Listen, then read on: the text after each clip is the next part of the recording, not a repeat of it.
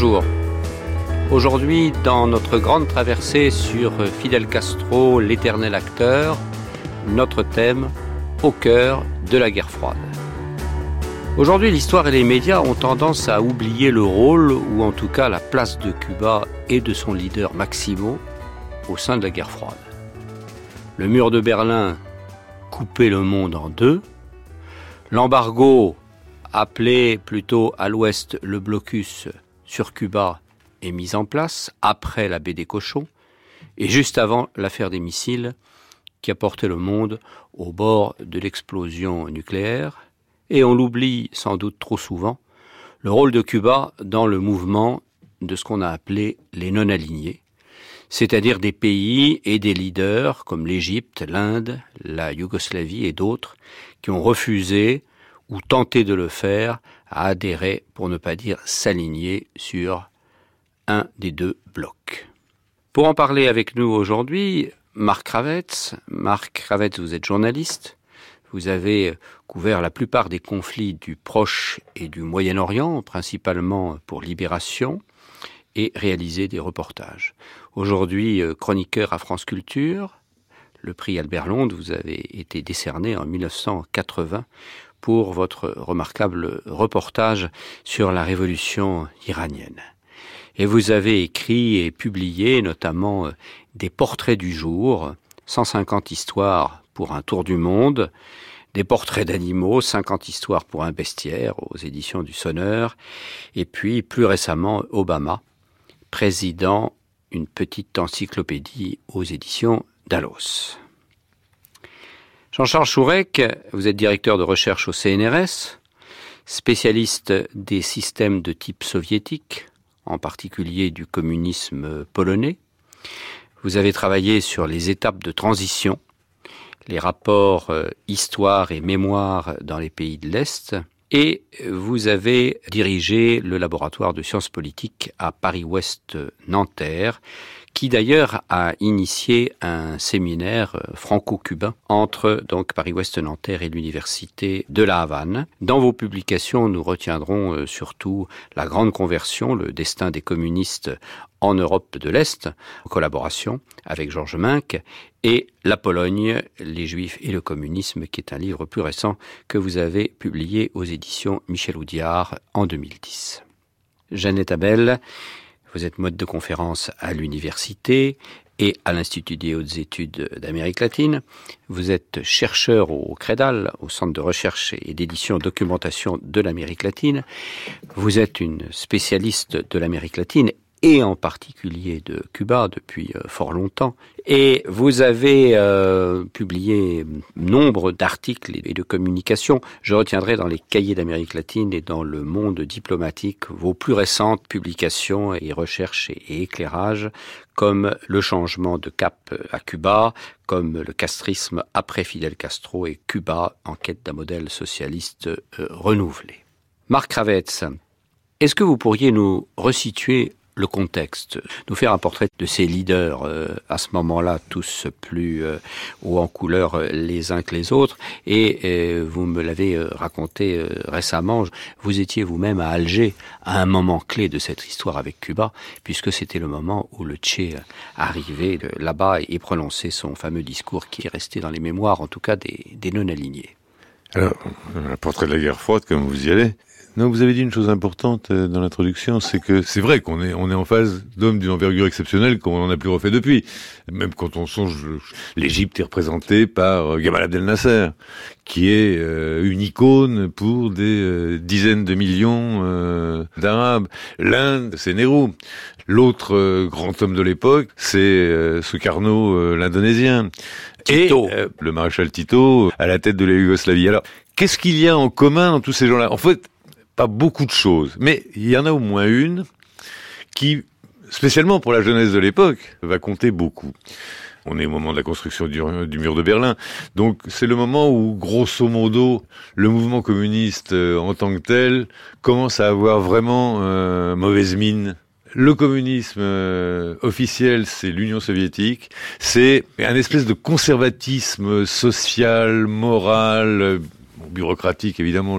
Mais c'est aussi le moment où on a dans le tiers-monde, une série de mouvements qui sont très très différents les uns des autres en réalité, mais qui euh, sont à la fois des mouvements d'émancipation auxquels on prête, euh, pour l'époque, des vertus qu'ils n'ont pas forcément, des vertus sociales, des vertus révolutionnaires, des vertus émancipatrices. Euh, on est très loin de voir venir euh, des quelques dictatures épouvantables, euh, tout aussi corrompues que celles qu'ils vont renverser, mais on n'y songe pas. On songe simplement à ce que dans ce monde quand même relativement immobile ou, ou froid ou glacé de l'après-guerre mondiale, l'aventure se conjugue dans tous ces pays-là.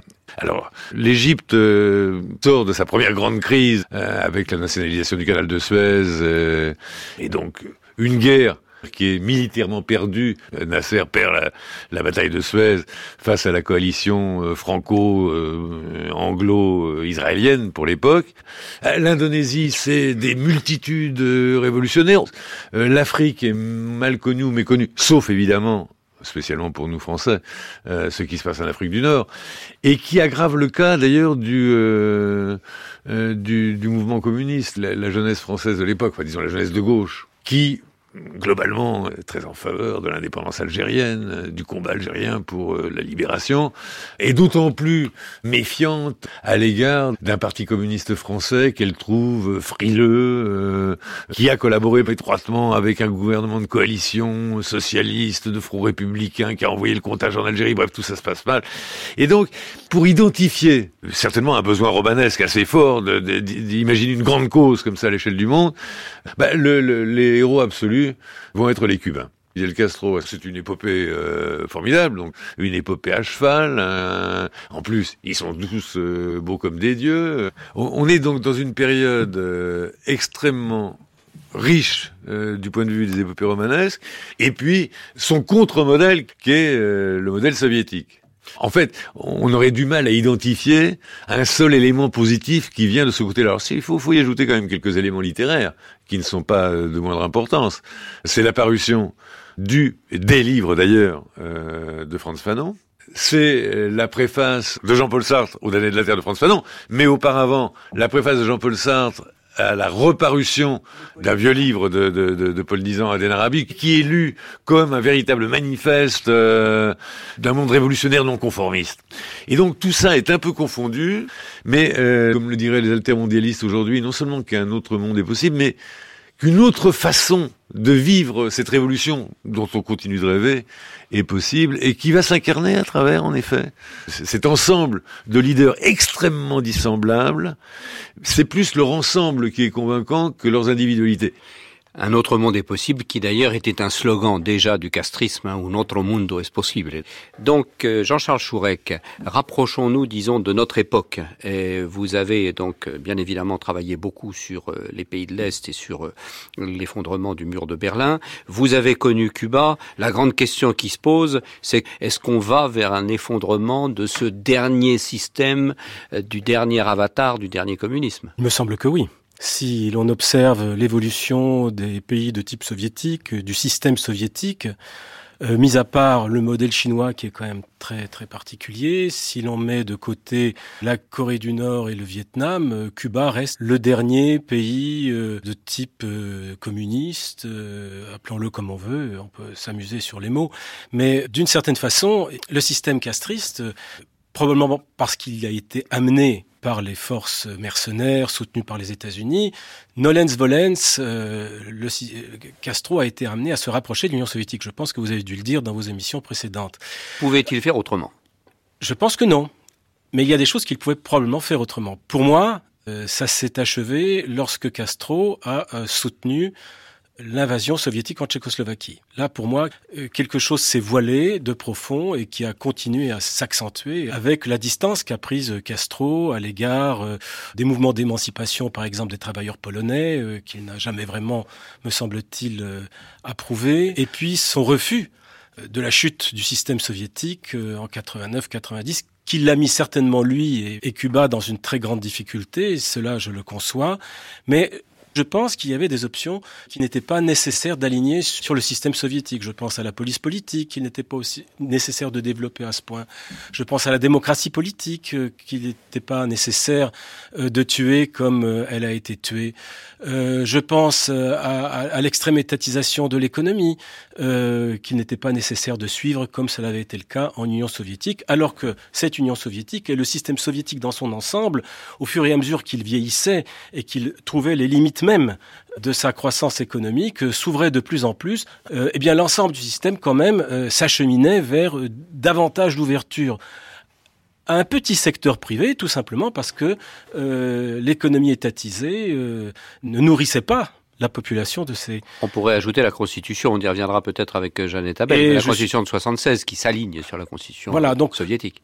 Tout, tout, cela, il n'était pas nécessaire que Castro le fasse et cela a donné des signaux quand même peu, peu sympathique euh, à l'égard des travailleurs euh, d'Europe euh, de l'Est qui, sous domination soviétique, aspiraient à plus de liberté et à l'émancipation. Cela leur donnait l'impression qu'au fond, il existait une nomenclatura internationale qui bénéficiait de privilèges et que Castro en faisait partie.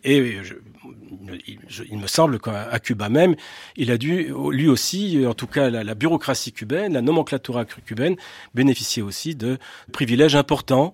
Euh, c'est un peu dans la nature euh, de ce système, tout comme il est dans la nature de ce système, pour répondre à votre question, eh bien, d'évoluer progressivement vers euh, l'économie capitaliste, économie de marché, comme on veut l'appeler, peu importe, mais en tout cas vers une ouverture euh, croissante à, à, à ces mécanismes-là. Alors la question qui se pose, c'est jusqu'à quel point? Gorbatchev ne voulait pas de l'économie capitaliste, finalement, elle s'est imposée euh, d'emblée.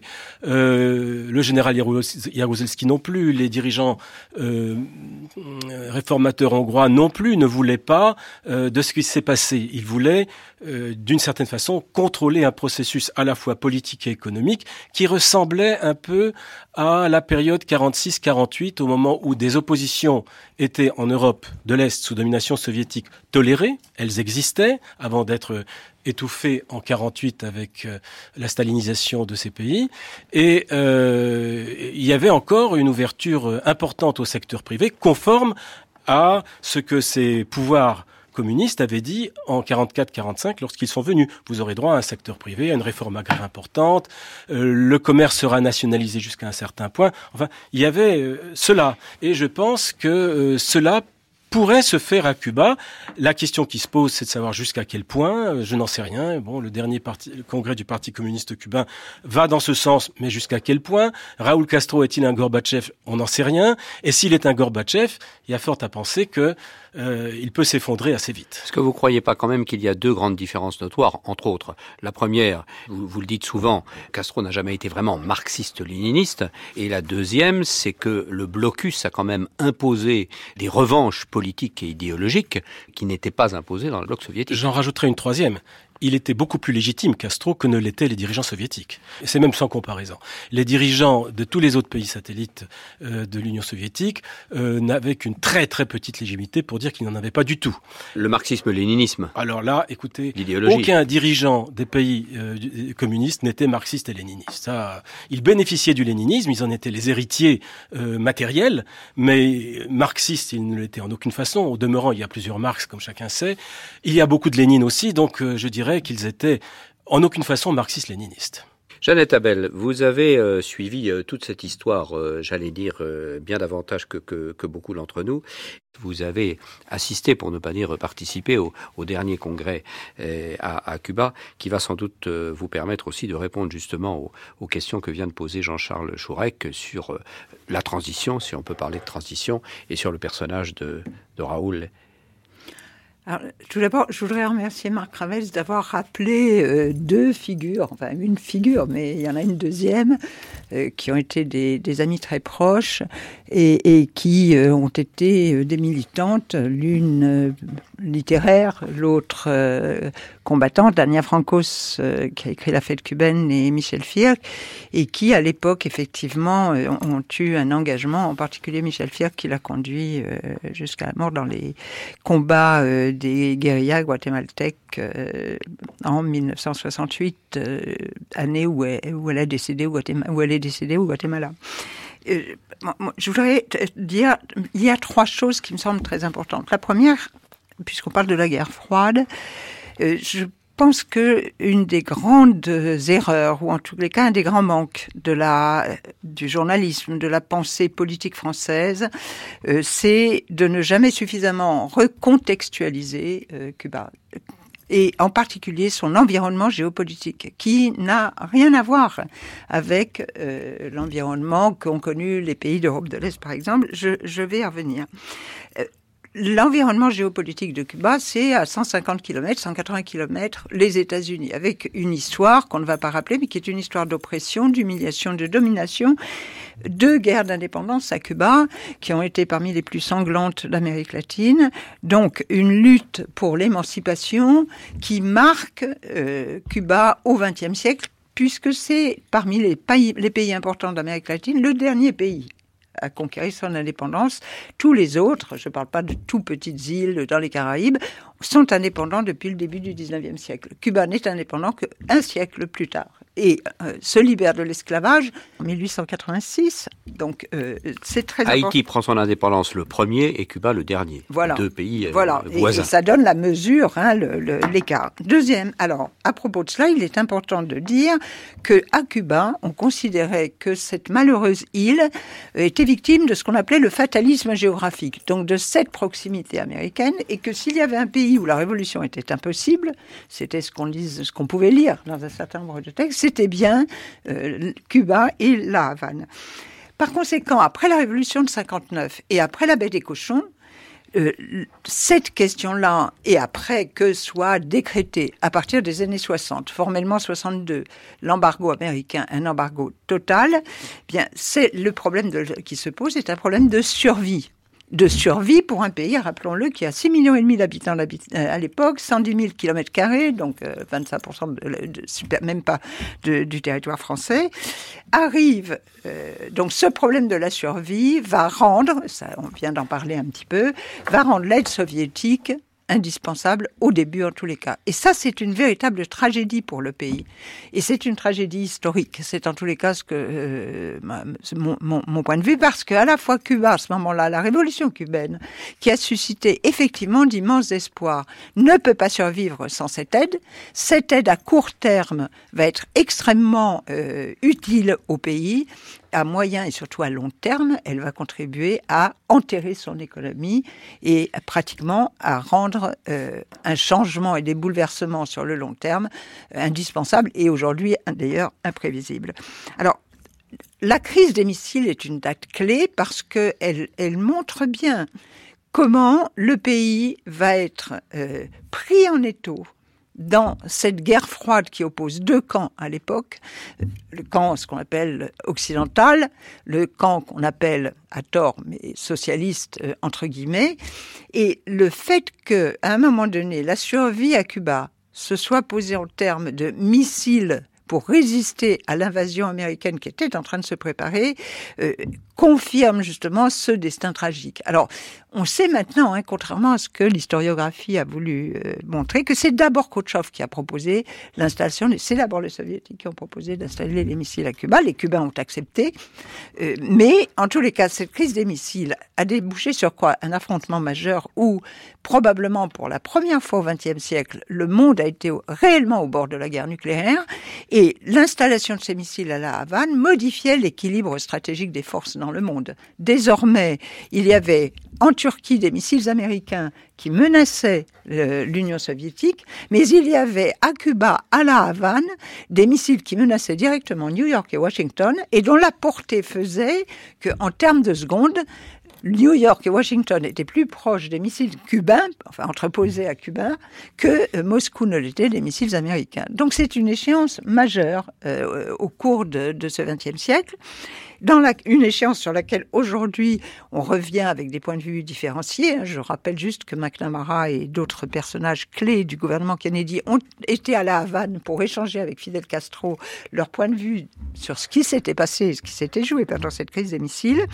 En tous les cas, à l'issue de cette crise des missiles, il y a un pacte secret entre euh, Washington et Moscou euh, qui, je vais reprendre une expression de Régis Debray, sanctuarise Cuba au cœur de cette guerre froide le pays, l'île a été, euh, comme l'expression de Régis l'indique, la sanctuarisation de l'île est le résultat de cette guerre froide. Mais cette sanctuarisation qui va protéger le pays est euh, en même temps quelque chose qui va ensuite euh, oblitérer l'autonomie et la construction d'une autre société à laquelle euh, Jean-Charles Surek faisait allusion à ce moment-là et, qui, je répète, va euh, provoquer à terme des crises comme celles que l'on connaît depuis les années 90. Alors, deuxième remarque, pendant cette guerre froide, se développe quelque chose qu'on a aujourd'hui aussi oublié, le conflit sino-soviétique. Et Cuba va se trouver prisonnier entre Pékin, qui et Moscou et va essayer au tout début de créer ce qu'on a plus ou moins essayé d'appeler un troisième courant, une troisième tendance, indépendant, qui effectivement se lie aux non-alignés et qui cherche à rester indépendante à la fois de Pékin et de Moscou. Ça, c'est les années 60, c'est aussi le produit de la guerre froide. Et la bagarre, c'est ce dont parlait Marc Kravets, c'est une bataille pour l'hégémonie sur les non-alignés que mène la Havane. Tout cela ne va pas euh, se dénouer comme prévu parce que le, rapprochement de plus en plus important avec Moscou euh, et l'éloignement de plus en plus grand avec Pékin ne va pas permettre à la Havane de jouer ce rôle euh, intermédiaire et autonome que Cuba cherchait, et cette place que Cuba cherchait à occuper.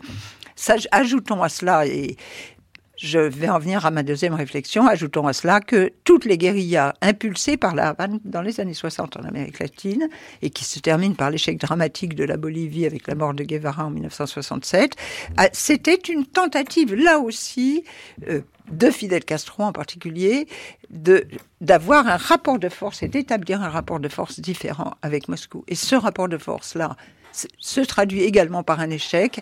Et à partir de 72, l'entrée dans le Comecon et la mainmise soviétique jusqu'en 1986-90 va être complète pratiquement du point de vue institutionnel et du point de vue économique et commercial. Alors, euh, juste à propos d'une remarque sur la Constitution, en 1976, eh bien, Cuba adopte une constitution qui est pratiquement calqué, copié sur la, Constitution soviétique avec un préambule qui rend hommage à la grande Union soviétique. C'est aussi la même mise sur le processus, dans le processus révolutionnaire cubain du PSP, d'un vieux parti communiste stalinien euh, qui appartient quand même à l'une des espèces les plus soumises aux impératifs de Moscou euh, de l'époque. Et qui a soutenu Batista dans les années 40, tout à fait.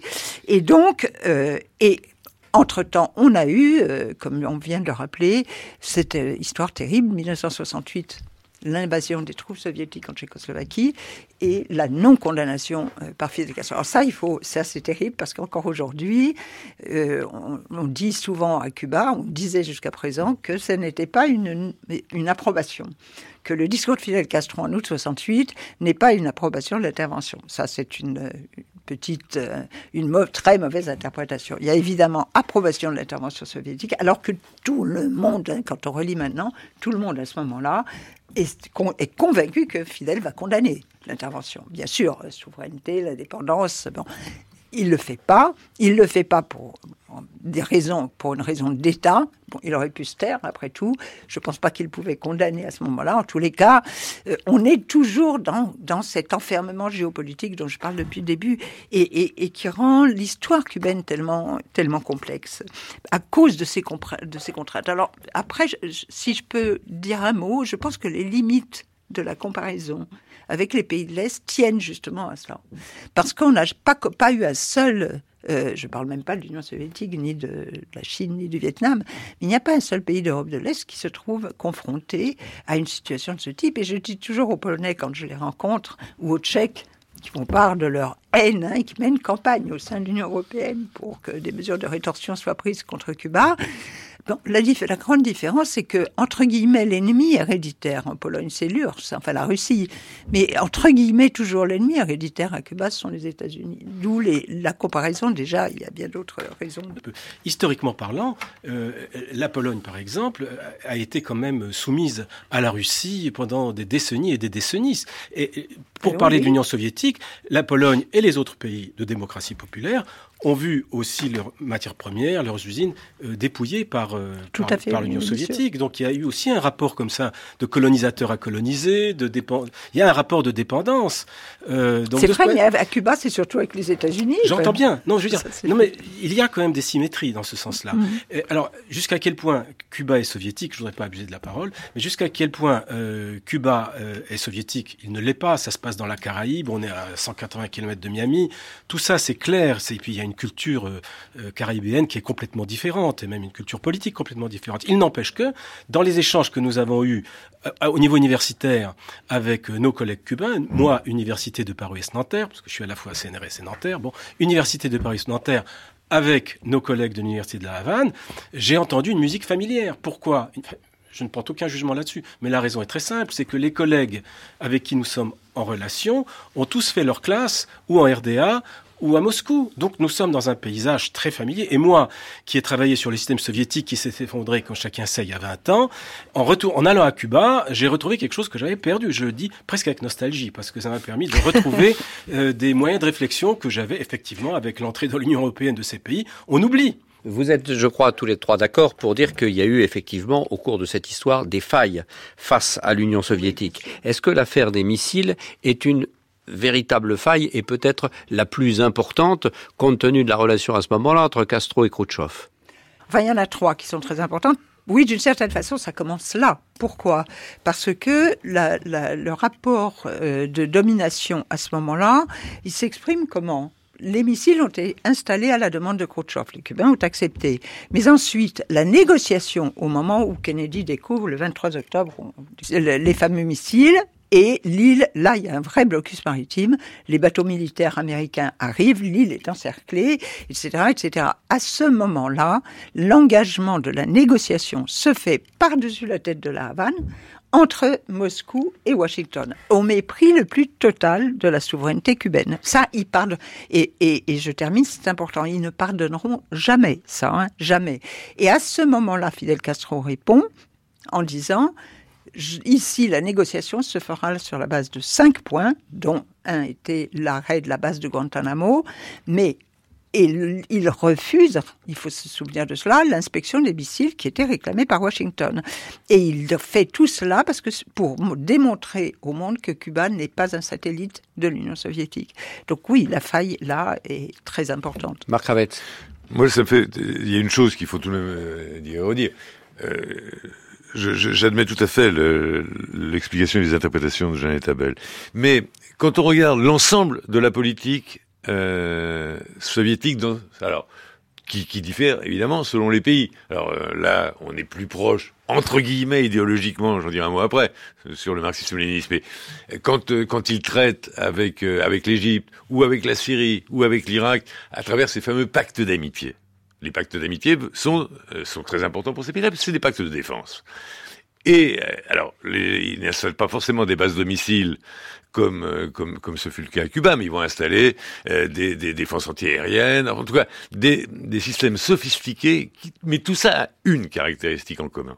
C'est que dans tous les cas de figure, ce ne sont jamais les armées, quel que, quel que soit le jugement qu'on porte sur elles, ou les enfin c'est jamais les gouvernements nationaux qui auront le contrôle de ces systèmes d'armement. Ce sont des systèmes d'armement qui sont à 100% contrôlés aussi bien par des techniciens, des savants, que des militaires soviétiques. Et donc, la diplomatie qui s'appuie là-dessus n'en est, si j'ose dire, que la, stratégie par d'autres moyens. C'est-à-dire que, d'une certaine façon, quel que soit le système de défense adopté, la perte de souveraineté, est liée au système lui-même. Les soviétiques ont la main mise sur toutes leurs alliances. Alors, à Cuba, ça se joue d'une façon peut-être un peu masquée parce que euh, Fidel Castro est foudrage quand il sait qu'il n'a servi que de pion dans une euh, dans, le poker entre euh, Khrouchtchev et Kennedy. Vous vouliez dire un mot supplémentaire sur le marxisme-léninisme Non, évidemment que Fidel Castro n'est pas marxiste-léniniste, mais le communiste entre guillemets officiel de, du beau défilé des Barbudos à la Havane, c'est Guevara, qui lui se dit et se proclame, s'affiche le communiste. Là. Euh... Marxiste-léniniste, il fait bien la différence. Alors justement, c'était présenté comme communiste. Le, le Tché, le tché à Alger. Vous, vous, vous, nous avez promis de, de nous raconter, euh, puisque vous, êtes, vous, êtes, vous, êtes, euh, vous êtes à Alger à ce moment-là. Non, c'est une anecdote parce que en fait, oui, le Che vient à Alger pendant l'été de l'indépendance algérienne. Hein, on est en donc euh, en 1962 ah, et on a déjà vu euh, plusieurs changements de, de, pouvoir. On voit se dessiner peu à peu ce qui va être, disons, la solution durable du coup d'État de, de Boumedienne. Enfin bon, Ben Bella est en train de s'affirmer. Il n'est pas encore euh, l'homme du pouvoir. Tout se passe de plus en plus mal. Le FLN de l'intérieur exsangue, succombe à l'arrivée de l'armée des frontières en Algérie. Mais on est dans une ambiance assez délétée. On est à trois mois, quatre mois de la proclamation d'indépendance. Tout est sinistre, rien ne fonctionne. Et c'est là que, euh, en effet, Ernesto Guevara euh, débarque et a cette réflexion. C'est celle-là que je vous rapportais, je suppose, à laquelle vous pensez. Une révolution triste est une triste révolution. Jeannette Abel parlait des, tentatives, donc castristes, de mouvements de guérilla qui vont être euh, quand même des échecs à répétition en Amérique latine, mais euh, on va assister aussi, d'ailleurs, dans la foulée, à toute une série de tentatives de, de guerre de guérilla euh, donc libératrices et émancipatrices, euh, dont certaines d'ailleurs ne sont même pas achevées euh, aujourd'hui, en Afrique, dans lesquelles les Cubains vont vouloir, vont tenter de jouer un rôle. Ce le Congo, l'Angola, l'Érythrée. Précisément à la question idéologique le marxisme-léninisme, c'est une plaisanterie, soit. Mais je pense qu'on est dans, une, dans cette période, et vous avez tout à fait raison de dire qu'à partir de 68, de toute façon, on est entré dans une autre, dans une autre phase.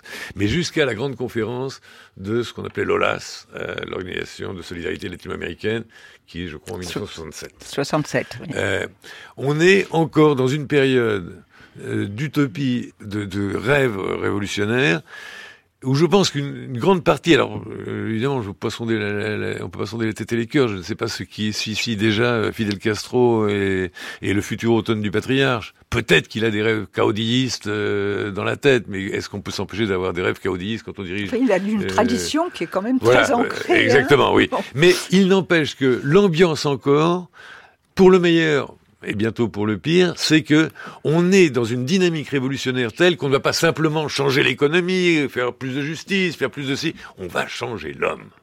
Alors, et on y croit. Et on pense que non seulement on va changer l'homme, mais on peut changer l'homme euh, en Amérique latine, on peut changer l'homme en Afrique, et que cet homme transformé, c'est les utopies du début de la révolution bolchevique. C'est l'homme nouveau du Tché. Que cet homme nouveau va en effet accoucher d'un système nouveau et qu'on ne peut pas juger les scories du système ancien dans lequel on vit euh, à, la, à, la, lumière de ce que sera cet homme nouveau. Malheureusement, c'est ça qui fabrique ensuite euh, les, les, les, choses les plus abominables. Mais je pense que pendant cinq ou six années, c'est un c'est pas c'est pas un discours prétexte, c'est pas une idéologie plaquée, c'est un discours auquel les gens croient et adhèrent. Merci Marc Ravet d'avoir introduit donc effectivement cette thématique. Jeannette Abel, ces guérillas en Amérique latine, on va dire, c'est la suite, c'est la conséquence, c'est les avatars de la guerre froide?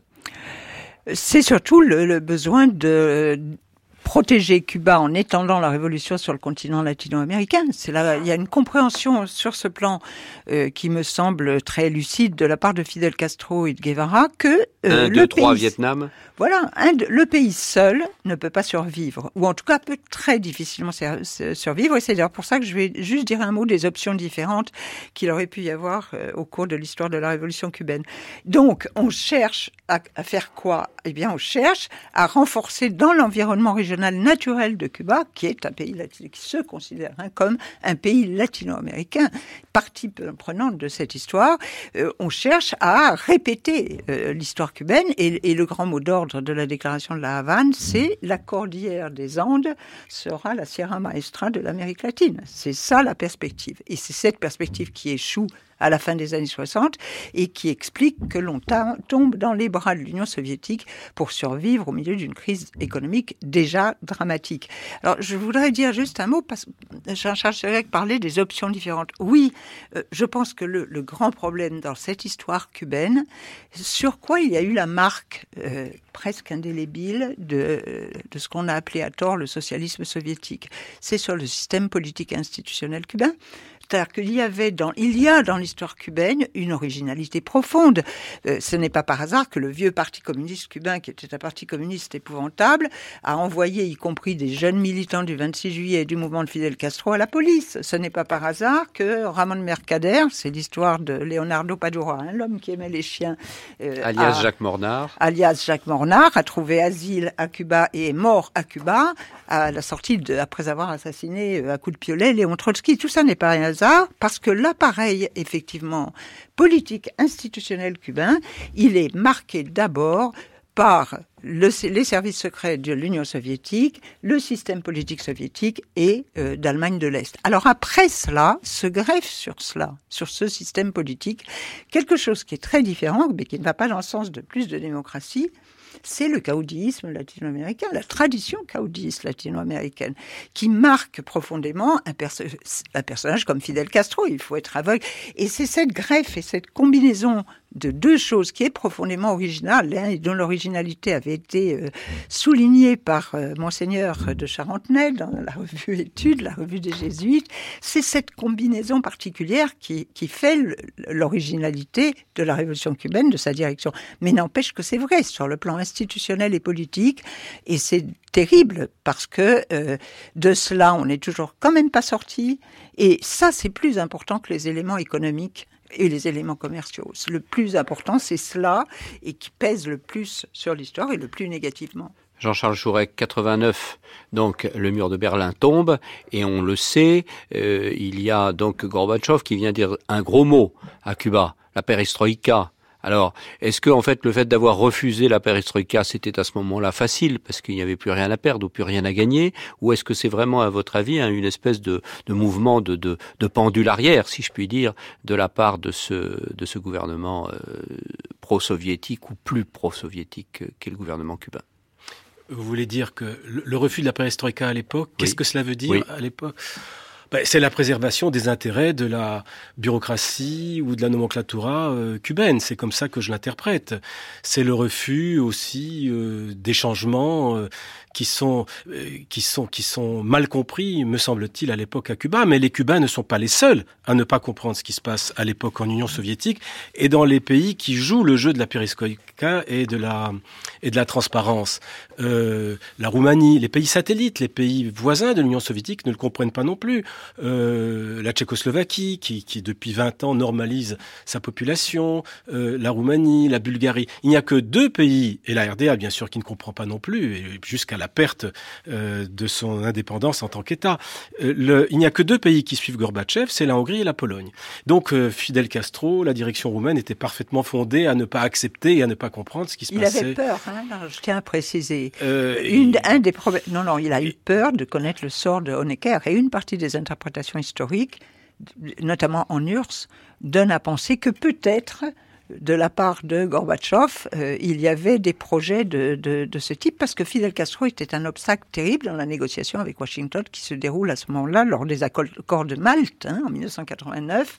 Bush rencontre Gorbatchev, les accords de Malte, c'est l'enterrement de la révolution en Amérique centrale, au Salvador, au Guatemala. Et à Cuba, on a peur, là j'étais, on a peur de connaître le même sort.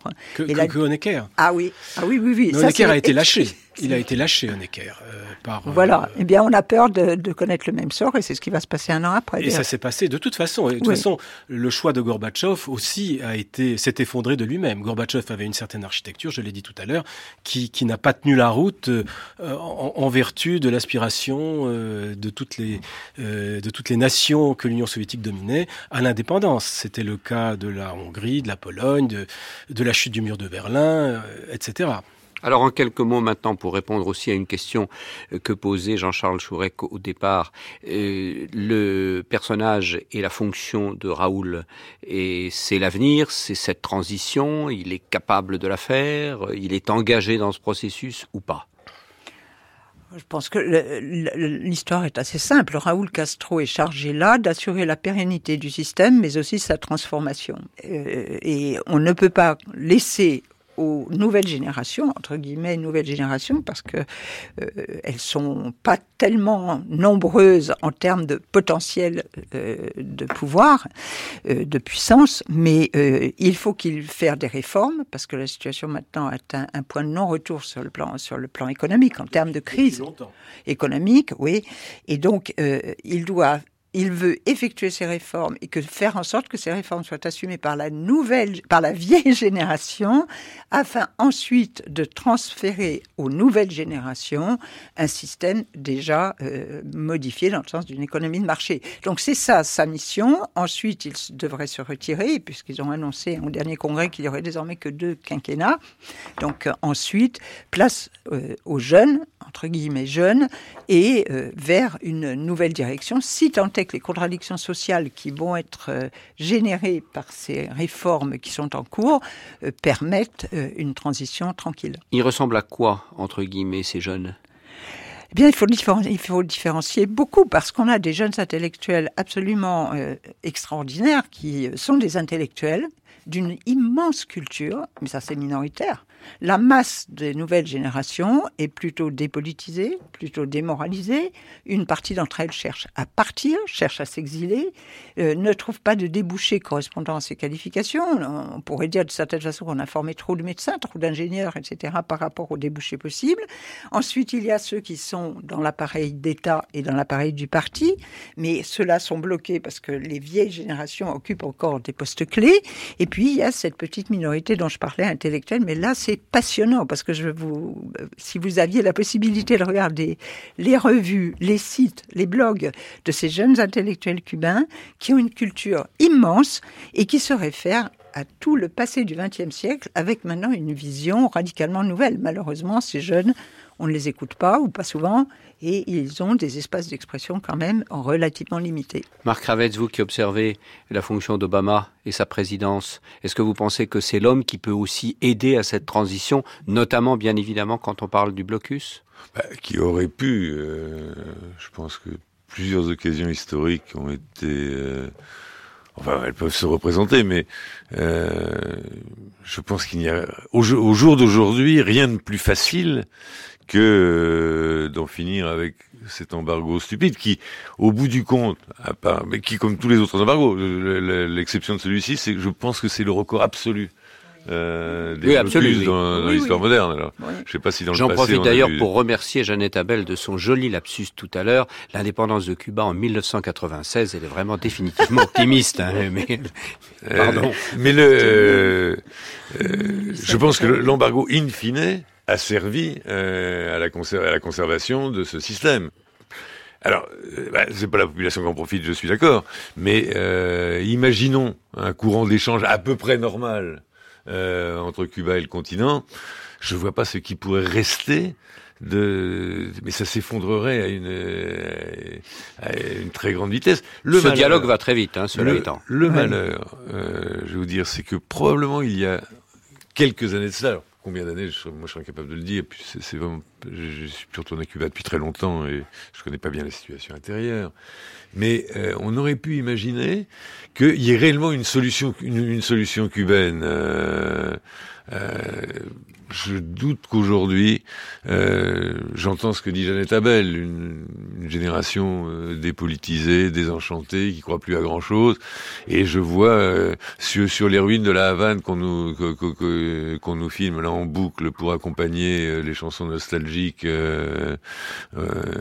filmées par Wim Wenders et, remises en musique par Buena Vista Club. Voilà, c'est c'est bien gentil tout ça, mais on voit se dessiner euh, la Barclays Bank, euh, euh, McDo, le Gap. On voit très bien le type d'avenir qui se dessine euh, quand l'embargo sera levé. Je pense que, en effet, Obama a probablement loupé une chance unique.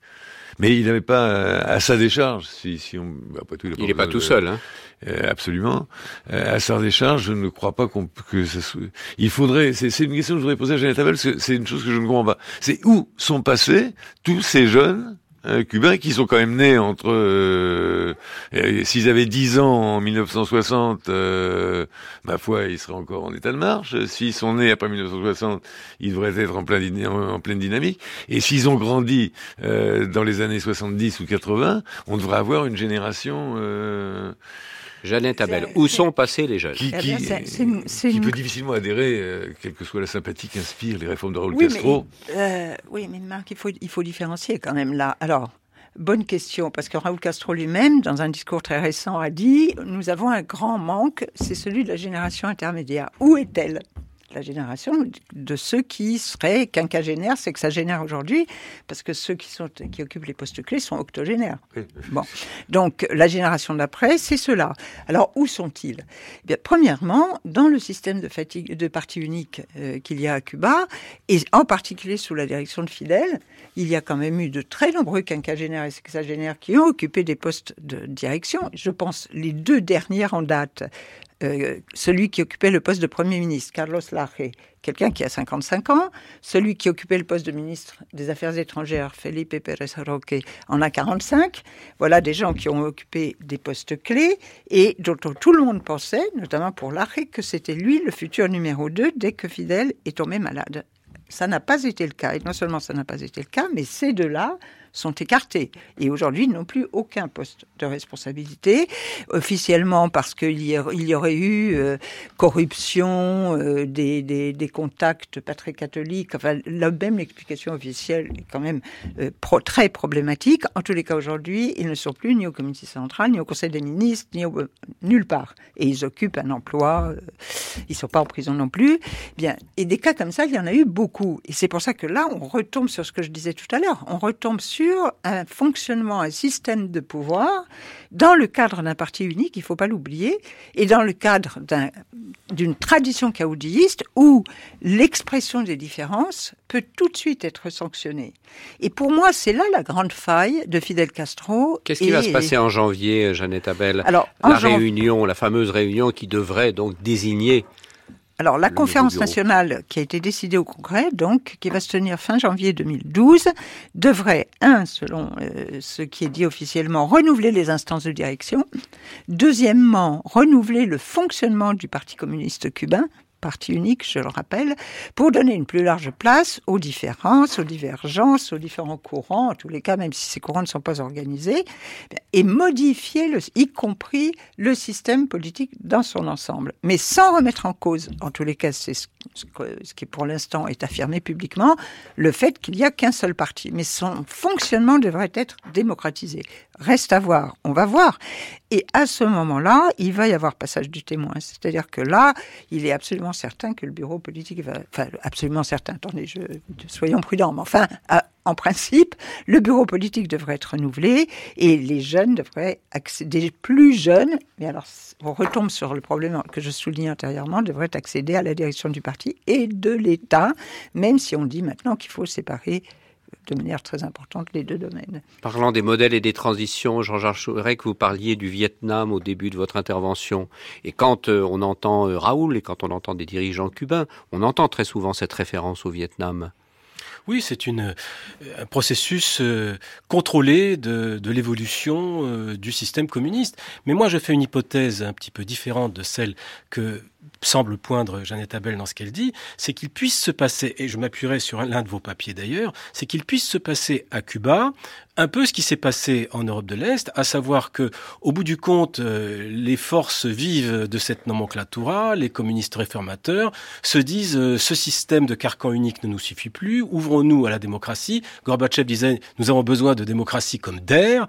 Euh, eux aussi peuvent avoir cette même, cette même, cette même réflexion, en se disant qu'après tout le pouvoir politique est peut-être moins intéressant que le pouvoir économique et qu'il y ait un, mouvement d'appropriation relative euh, euh, des moyens de production à Cuba. C'est un peu ce qui s'est passé en Union soviétique et dans les autres pays. Ça ouvre bien plus considérablement vers la transition que ce que semblent annoncer euh, ces, ces, ces, ces, appels au modèle de, transition vietnamien actuel. voilà, voilà quelque chose qui peut tout à fait se passer. Je, je, observer juste une chose. Je suis tout à fait d'accord avec ça. C'est une éventualité, bien sûr. Puis on la voit sur hein. place. Hein. On voit bien, il y a des gens qui sont plutôt qui se situent d'emblée dans cette perspective Mais euh, il y a une grosse différence avec le Vietnam, la Chine et tout ce qu'on veut. C'est que à Miami, l'émigration cubaine, et ça fait beaucoup de monde avec un potentiel énorme du point de vue financier, euh, ça n'est pas la même chose à Cuba, à La Havane, en Europe de l'Est oui, qu'en Chine. Ça peut être du capital pour demain Ah oui, mais il y a un désir de revanche de cette diaspora cubaine qu'il n'y a Encore pas sans comparaison. Encore partie de la diaspora. Il y a aussi de nouvelles couches dans Oui, cette oui, diaspora qui n'ont plus grand chose Il y a à une évolution. avec, Il y a euh, une évolution. Une évolution très importante, mais le extrême noyau. droite d'il y a 40 ans. Oui, oui. N'y a-t-il qui pas est-ce qui a 60 le partis politiques à Cuba qui vont de à, à Miami de l'extrême gauche à l'extrême Oui, droite? mais le À pouvoir. Cuba, il n'y a pas 60 Non, partis politiques, à, ça à je vous assure. à. Non, mais le pouvoir à Miami, il est concentré où? Il est concentré dans la Cuban American Foundation, c'est-à-dire dans le lobby cubain, qui est un lobby extrémiste et qui maintenant a la présidence de la Commission des Affaires étrangères aux États-Unis, qui a des représentants au Congrès, qui a un sénateur, si je me trompe, en tous les cas, qui a des, des gouverneurs euh, de de comtés, de districts, etc.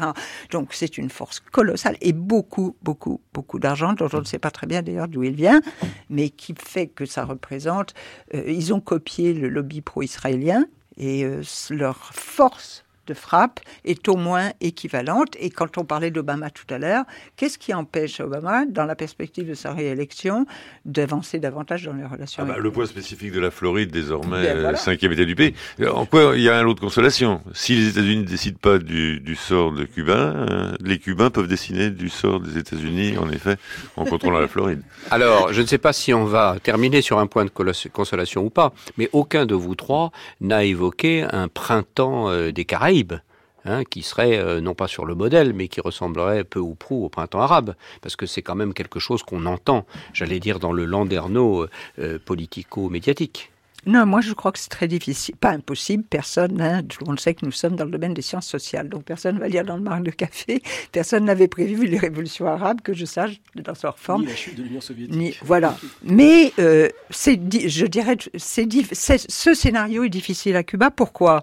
Parce qu'on sous-estime ici l'importance de la souveraineté nationale et du sentiment de la force de ce sentiment d'indépendance, qui est colossal, et, et, et la proximité américaine qui fait qu'il y a une vraie crainte. Alors.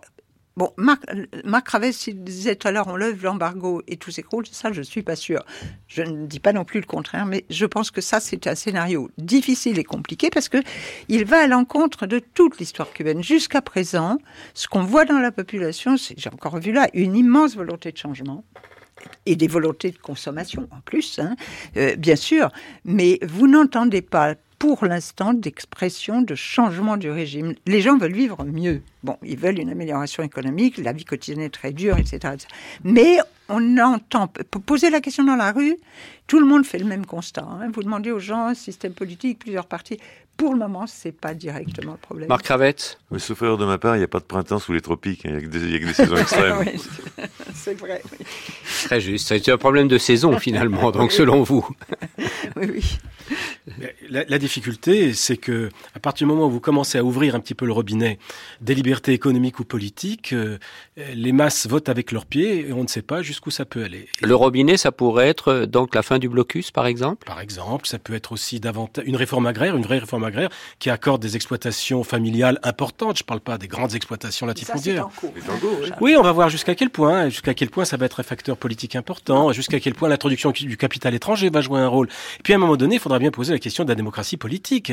Euh, cela va être central. Et quand il y aura un pluripartisme à Cuba, Inch'Allah. Avant cela, un mot dont on on n'a pas dit un mot de la situation actuelle de l'Amérique latine.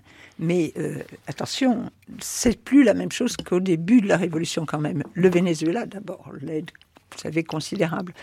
La Bolivie ensuite, l'Équateur. Vous avez un réseau maintenant, un faisceau de pays qui s'organise. Le 5 juillet, il va y avoir à Caracas une réunion très importante de ces pays-là et de l'ensemble des pays latino-américains, sauf les États-Unis, sauf le Canada. Tous ces pays maintenant sont en relation avec Cuba et ne veulent plus qu'il y ait d'interférence et d'ingérence de la part des pays du Nord. Ça, c'est un changement. Très rapidement, très pour un mot de la fin qui ne doit pas être une fin, la disparition définitive, si je puis dire, ou en tout cas physique de Fidel Castro, c'est vraiment la fin de la guerre froide? Je ne sais pas, on verra bien. Ça, c'est une difficile de répondre à une telle question, mais je pense que la transition est inéluctable euh, et qu'effectivement la personnalité de Castro bloque cette transition euh, jusqu'à ce qu'il, jusqu'à quel point elle sera contrôlée. euh, j'espère qu'elle ne sera pas sauvage. Voici, voici pour moi le mot de la fin. Marc La guerre froide, pour moi, est terminée depuis très longtemps. On n'est plus du tout dans cette. Dans On a complètement tourné la page. De la guerre froide, oui, certainement. Euh, c'est plus du tout le type d'affrontement euh, d'aujourd'hui. On a des affrontements économiques colossaux et probablement euh, des affrontements politiques et idéologiques d'une autre nature qu'on ne voit pas qu'on ne voit pas clairement venir, mais certainement plus le, le type d'affrontement de la guerre froide me semble enterré depuis probablement un peu avant la chute du mur de Berlin. L'enterrement de Fidel Castro, ça ne sera pas l'enterrement de la guerre froide. Non, ce sera l'enterrement de Fidel Castro, ce sera l'enterrement, en effet, d'une très, d'une très longue histoire. Ça, ça, ça, sera célébré comme tel. Je fais confiance à nos journaux pour enfin euh, remettre l'histoire dans leur contexte. Reproche tout à fait justifié de Jeannette Abel. Jeannette Abel Non, je, je, suis tout à fait d'accord. Moi, je crois que la guerre froide est totalement euh, terminé. On, a d'autres conflits très importants, mais la configuration géopolitique de la guerre froide est finie.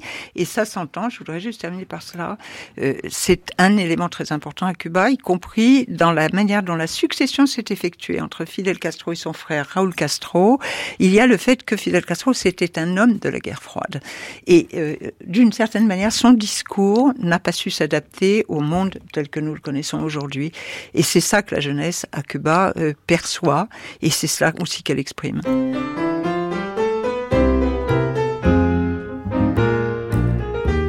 Merci beaucoup. Restez avec nous pour notre documentaire dans quelques instants. Fidel Castro, l'éternel acteur, la grande traversée, France Culture.